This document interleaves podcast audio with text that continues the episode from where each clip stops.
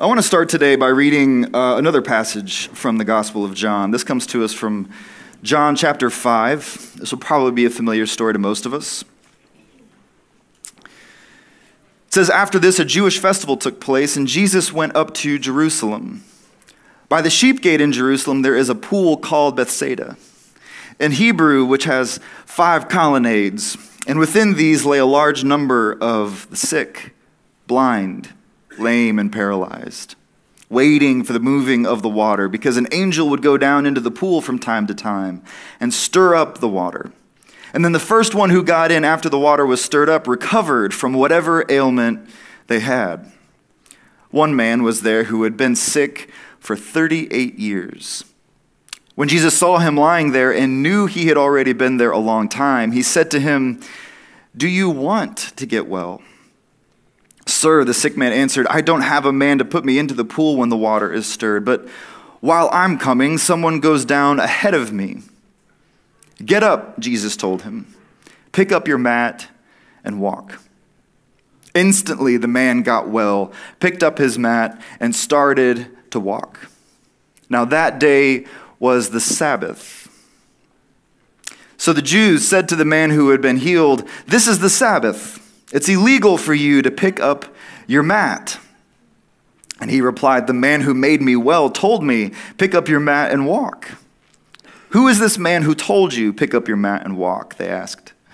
But the man who was cured did not know who it was, because Jesus had slipped away into the crowd that was there. Today is Christ the King Sunday. Today is the culmination of our entire church year. And I like to think about this moment not so much as a kind of cycle of events that we just keep repeating and coming back to over and over again. I think it's, it's helpful for us to think of this like, like an upward spiral, that the more we engage in these rhythms and these seasons and these practices, the year is all leading us to this moment, this announcement that Jesus rules and reigns as king, that Christ is enthroned on our hearts and over the world.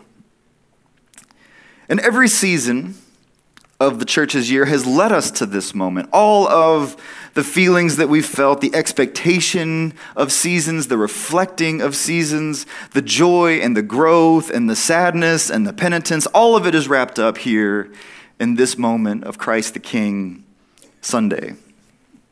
And of course, like everything else in our world, there's a kind of tension that we should feel, a tension that we should be aware of. And it is while we are called to celebrate, there are still things that we ought to grieve. We grieve today the ways that we have failed to live as if Christ is king. We grieve those things that we've done, those things that we have left undone, as one confession states it, those things that have been done on our behalf by the authorities and by the powers who claim Christ as king and then act in ways that are contrary to that reality. And yet we're still called to celebrate. We're still called to take seriously this moment, to celebrate today in ways that rightly acknowledge Christ is king to rightly acknowledge Christ's rule and reign in our lives. The gospel today, John 18, it takes us straight to the heart of this tension. For one, this text about Jesus coming before Pilate, it's this beautiful announcement of Christ's kingdom and the way in which Christ rules in the world. But this text has also been used, if you're paying attention, in some pretty horrific ways throughout our history. Uh, Christians throughout time and space have actually used these texts to oppress the Jewish people. And I was going to say a lot about that this morning and how we recognize that and what that means for us and how we should respond. But let me just say this. If someone reads this text to you and says, See, it was the Jews who handed Jesus over, just tell them, You're full of crap bless them in the name of Jesus, and move on. Jesus makes he makes a couple of astonishing claims here, right? One of them being, "My kingdom is not of this world." In other words, I'm not from around here, and neither are my followers. But one of the ways that we've heard this and we've believed this is that God's kingdom, because it's not of this world, his kingdom is only spiritual. That his kingdom is only concerned with salvation of souls. That in some ways, the kingdom actually isn't concerned about the physical world, about the conditions in which we live. And I think that's a misread of what it means for Christ's kingdom to not be of this world. This isn't what actually happens in the world, that Christ cares about how we organize ourselves. Christ cares about the systems and the institutions that are used to organize our kind of common life together. So, this isn't what Jesus is saying. Jesus is saying his kingdom is not of this world, not because it isn't in the world, but because it's unrecognizable by those who call themselves kings and rulers, those who rule by violence and control and domination, which is how every king throughout the history of humanity has known how to rule. Jesus says to Pilate, I don't rule that way, the way that other kings rule. And so, of course, Pilate, he's confused by this, and so he responds, So, you are a king? It doesn't make any sense to him. Pilate, like most of us, he's unable to identify this kind of king because whatever Jesus means when he says king, and whatever Pilate means when Pilate says king, they're certainly not the same thing. And not just different meanings, but meanings that are actually opposed to one another. Pilate says king, and he means someone who has the power to have their will forced and imposed on his subjects, that the people he rules over. And this is oftentimes what we mean when we say king. That when we say king, we mean someone who has the power to get others to do for you the things you want them to do. But Jesus says king and says that his kingship is based on testifying to the truth. It's not based on domination, it's not based on violence, on conquering. His kingdom, the fact that he is a king, hinges on this fact that he testifies to the truth, that he bears witness to that thing that is the most real, the most true about us. So we could say Christ's kingship is not forceful, but it is true. It's not imposed on us or enforced on us from above. It's not violent or dominating. Christ's kingship is true in that it is the realest thing about you, the grounding reality of all existence. I appreciated so much what Father Brent said to open our service today that what if, when we say Christ is king, it actually caused us to treat one another differently? And that's so much at the heart of today's message of what this day is all about. What it means for Jesus to be king is that he knows the realest, truest, most elemental thing about who you are that you are beloved. This means that Christ is king in our lives, again, not because of power or domination but because he, as the creator, becomes the created. That Christ joins us in our humanity and conquers all things, even death itself. It means that Christ is true in the sense that he is the one who is fully divine, but also fully human. And he's the one who announces that the reality of all things has its source and its life in God. Still, we have a long, complicated history with learning how to talk about Christ as King and Lord and ruler and the one who reigns, especially in America, right? We, we are the anti king people. And so we announce that Christ is king, but we're like, ah, but not like that, right? There's a reflex toward what it means to say that Christ is king.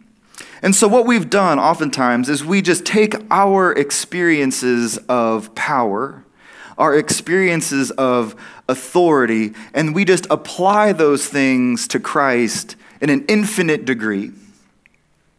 Are you following me? We don't like to talk about kings and lords, they're too monolithic. And so we say, well, we know something of what it is for authority to exist in our lives. We know something of what it is to either experience power or be on the underside of power. And we take all those collective experiences and say, that must be something of what it's like for Christ to be king. To say it another way, we've often believed that God is just the one with the most power among other less powerful beings. This is how we think about power. But God is not just the one with more power than I have, God is almighty, which is something different altogether. It means that God is the source of all true power in our lives. Pope Pius XI, he's the one who instituted this day of Christ the King in 1925, which is, it's interesting to think that my grandfather was alive, like when a, a church holiday was established. It wasn't that long ago, 1925. And as he's establishing this holiday of Christ the King, he's saying much of the same thing that we're saying today.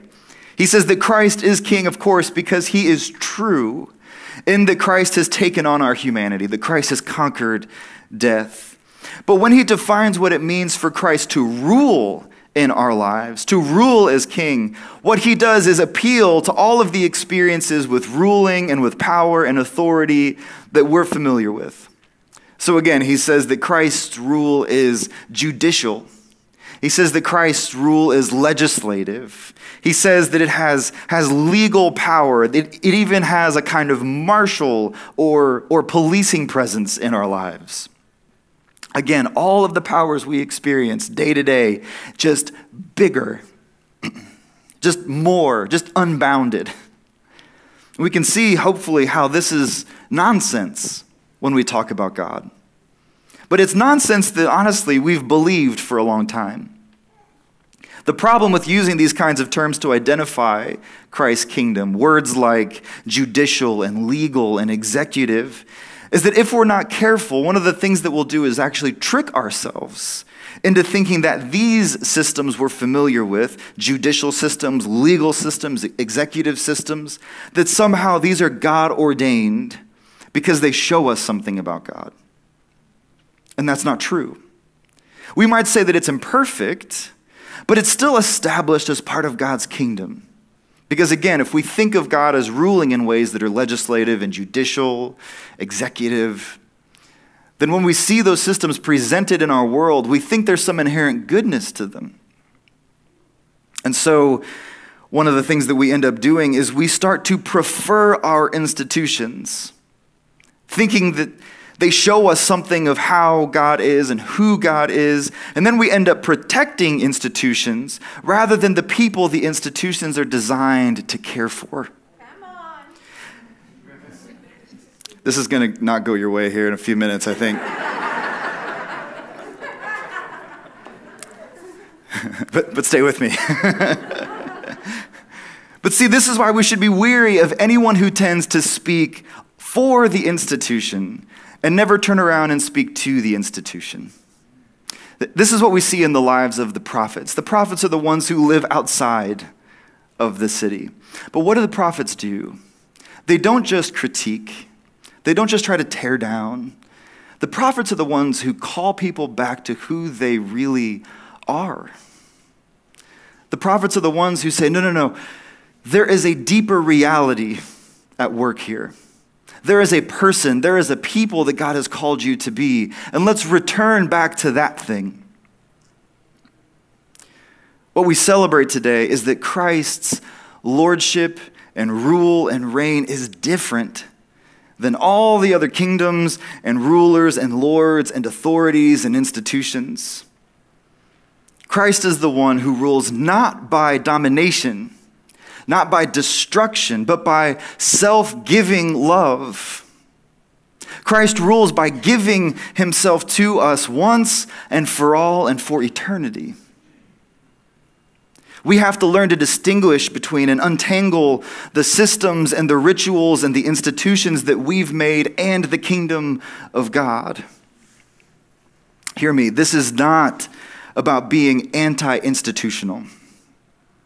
It's about realizing that because God's kingdom plays by different rules, we should be suspicious of anyone who promises to give us what only belongs to God. Even issues like justice are hard for us to understand in this way. We tend to think about justice as very concrete, as immovable, as fixed. And in reality, justice belongs only to the realm and to the rule of God. We will never see and experience justice in its fullness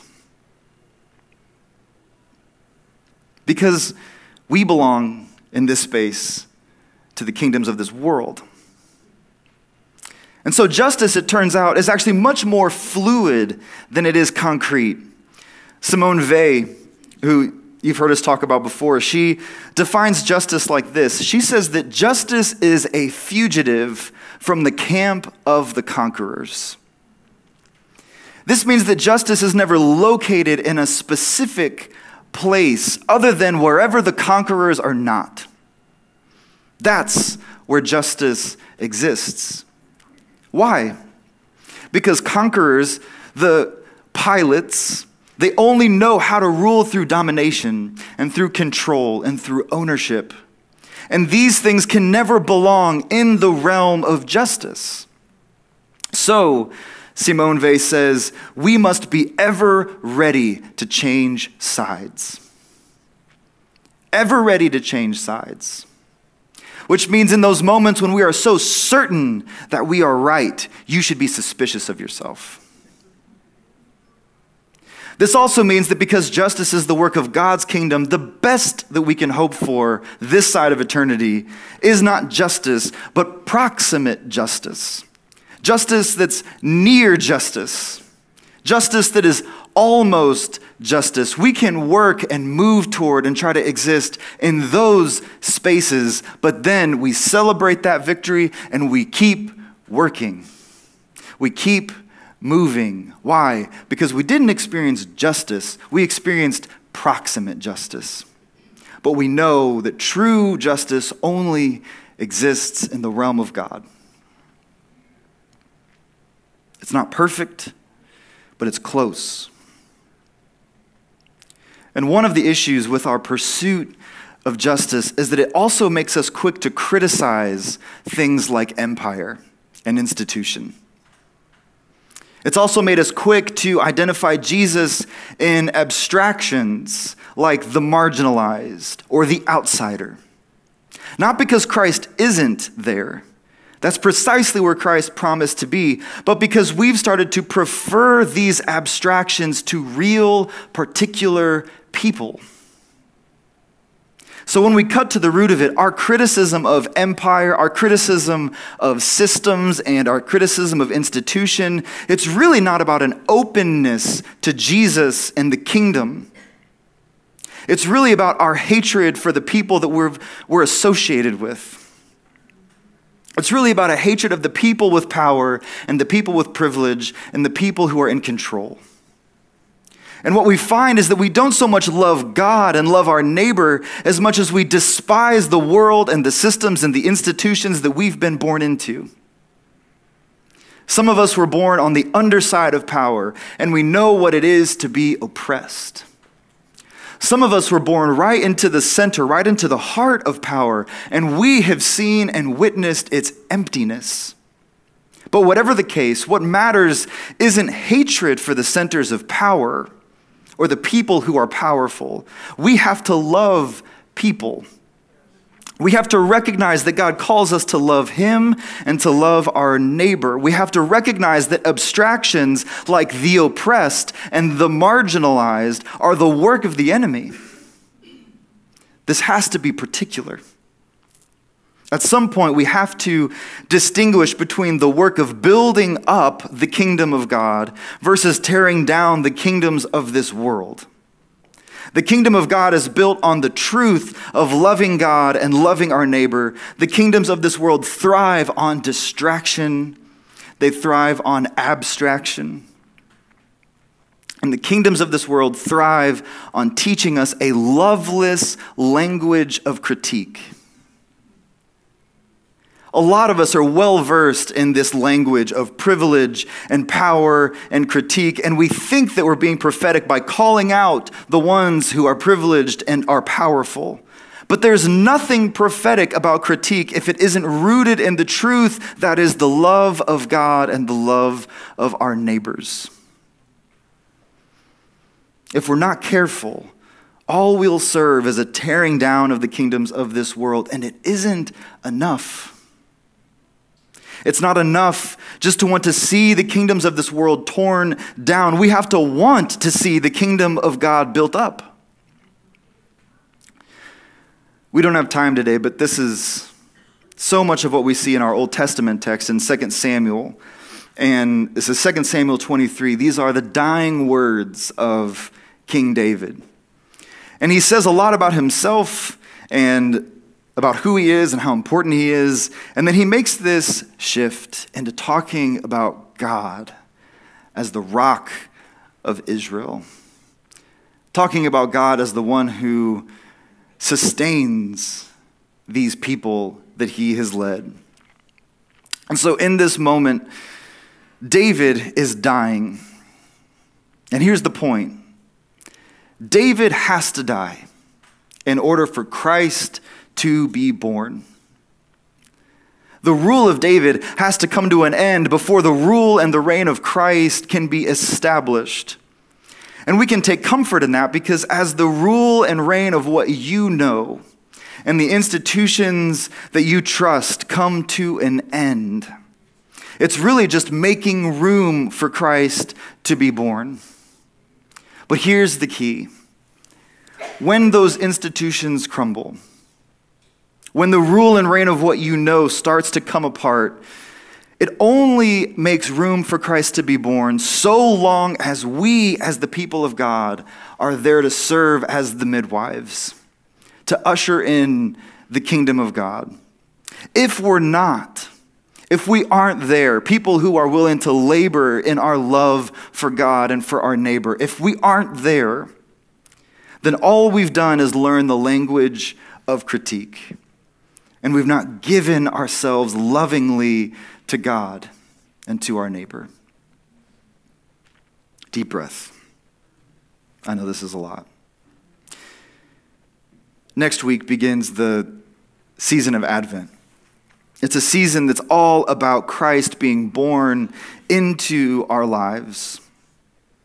But like David, Christ and his kingdom being born into our lives will require the death of us. Advent is not a celebratory season.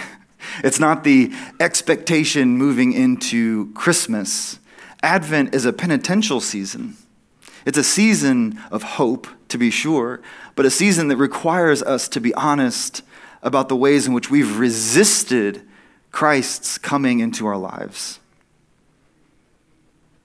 It will require the death of us it will require the death of our systems and our institutions that we've put so much trust in.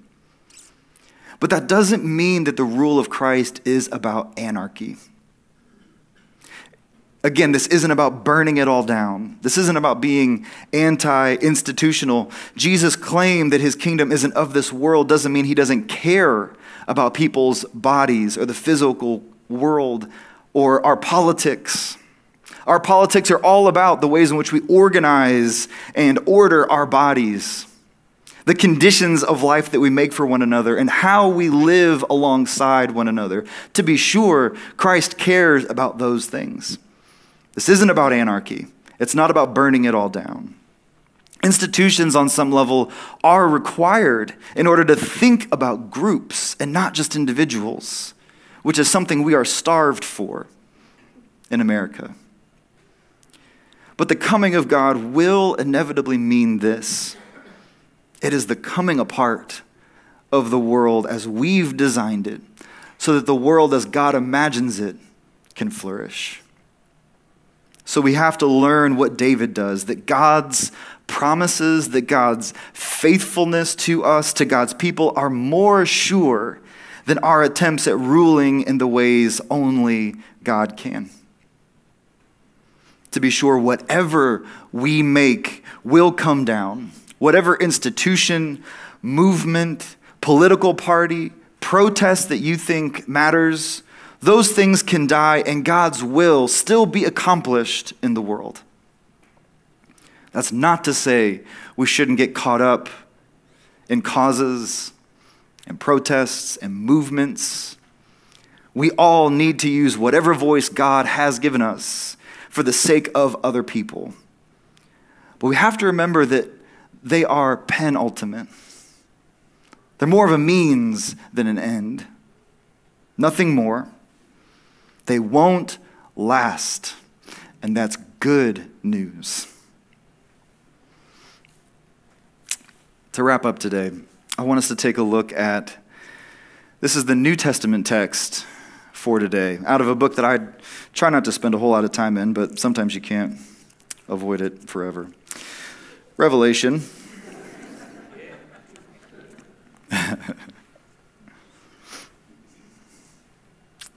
this is the very beginning of Revelation, chapter 1, starting in verse 4. John to the seven churches in Asia. Grace and peace to you from the one who is, who was, and who is coming from the seven spirits before his throne, and from Jesus Christ, the faithful witness, the firstborn from the dead, and the ruler of the kings of the earth. To him who loves us and has set us free from our sins by his blood, and made us a kingdom of priests, to his God and Father, the glory and dominion and his forever and ever. Amen. Look, he is coming with the clouds, and every eye will see him, including those who pierced him. And all the families of the earth will mourn over him. This is certain. Amen. I am the Alpha and the Omega, says the Lord God, the one who is, who was, and who is coming, the Almighty. It's easy to read this text and to not hear the promise that it makes. If we do hear a promise, it's likely that we only hear a promise of revenge or a promise of punishment. Remember that line that says, All will mourn over him.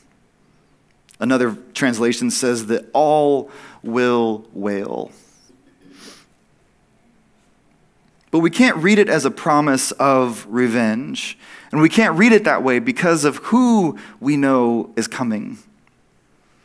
Christ himself is the one who is returning, the firstborn of the dead, as the text says, the faithful witness of the truth, of the most real thing about you and me.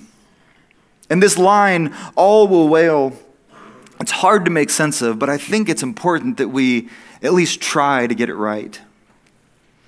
All will wail, not because of revenge, but as a promise of reconciliation, a promise of what God will make right. That even those who wounded God, will answer for it. But they'll answer for it in a way that will heal them of the things that they've done, not punish them. Christ isn't coming back to do to them what they did to him. That's a narrative of redemptive violence that we know is false, that doesn't work. Christ is coming back so that the wounds that they made in him can be revealed for their healing. And what are those wounds? Often, those wounds are the ways that we mar the image of God in one another and even in ourselves. And to be healed now is to see the fullness of the image of God in the humanity of others, and also seeing the fullness of God's humanity in Christ. And here is the difficult but good news. As the text says, all tribes, all people. Which is to say, this isn't just about the few against the many. This isn't about the, the faithful remnant against the unfaithful masses. This is about the one who is true, revealing all that is false. Christ comes back first in a way that reveals how we have all been false to him, how we have all pierced him by not loving God, by not loving our neighbor, by marring the image of God borne up in one another. Whatever we've done to each other, we've done to Christ. Even the wrongs that we've done to ourselves. And so the wailing comes. All tribes will wail, all people will wail. But it doesn't last. Christ's coming culminates in him wiping away every tear from our eyes. But even in letting all these things die in us, like David, we don't have to be afraid of the dying. Even in our dying, Christ, remember, is the firstborn of the dead. We can die to everything that is false in us, every false institution and every false system everything that is false in us. We can let it die because Christ is with us in our dying, and he is the firstborn of the dead. We can die to all that is false, knowing that Christ is there to tell us the truth. Advent is coming. A new year starts next week. But celebrating Christ the King, it isn't about some far off, distant event in the future. Christ, as the firstborn of the dead, continues to be born in us again and again, even in small, seemingly insignificant ways, like a baby in a manger. This Advent, Christ comes to us in smallness over and over and over again, and not just once, but always. Not with violence or with force or demands. Not as a conqueror, but as the lamb who was slain. As the one who witnesses to the truth of who God is and has made us to be, which is beloved. If all this has felt like too much, like too abstract, let me say it all this way the coming of Christ's kingdom, a sign that God's power is present, is that Christ is the one who breaks the Sabbath rules that we've made in order to cure the sick man. That's what the coming of Christ's kingdom looks like. Not just a spiritual arrival, but a breaking through of all of the false rules that we've made that actually harm people. Christ breaks through that. He breaks through whatever we've made of the Sabbath in order to fulfill the Sabbath, to embody what the Sabbath really means by healing the sick. The sick that we aren't caring for because we're too concerned with keeping our rules. That's what it means for Christ to come as King. So, the good news today is that you can die and the kingdoms of this world can die, but know that no good thing will be lost. Christ is the firstborn of the dead. And no matter where you are, Christ is coming for you. Amen.